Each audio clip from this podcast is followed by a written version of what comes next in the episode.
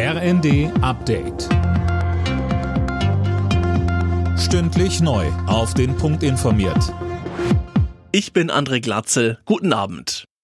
Nach Berichten über russische Spionage bei der Bundeswehr hat sich jetzt auch Kanzler Scholz zu Wort gemeldet. Er kündigte eine zügige Aufklärung der Taurus-Abhöraffäre an. Das ist eine sehr ernste Angelegenheit, sagte Scholz.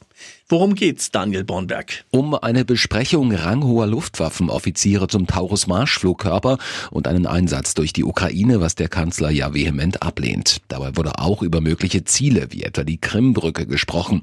Ein russischer Propagandakanal hatte einen Mitschnitt der Besprechung veröffentlicht. Sie wurde also offensichtlich von Moskau abgehört.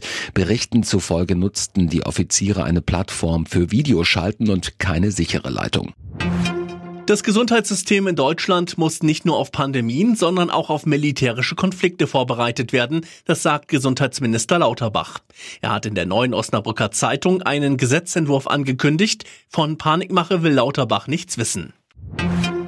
Das LKA Niedersachsen erhöht den Druck auf den Ex-RAF-Terroristen Burkhard Garweg und hat neue Fahndungsbilder von ihm veröffentlicht. Mehr von Michelle Kolberg. Die Bilder sind laut Polizei in den letzten Jahren entstanden und zeigen den mutmaßlichen Garweg beim Essen oder zusammen mit verschiedenen Hunden. Die Ermittler bitten um Hinweise. Gefunden wurden die Fotos offenbar in der Wohnung der früheren RAF-Terroristin Daniela Klette. Sie war Anfang der Woche in Berlin festgenommen worden. Klette, Garweg und einem weiteren Ex-Terroristen Terroristen namens Staub werden unter anderem schwere Raubüberfälle zwischen 1999 und 2016 vorgeworfen. Das Rennen um die Champions League Plätze in der Bundesliga bleibt spannend. Dortmund verteidigt durch ein 2 zu 0 bei Union Berlin Platz 4. Leipzig bleibt durch ein 4 zu 1 in Bochum dran.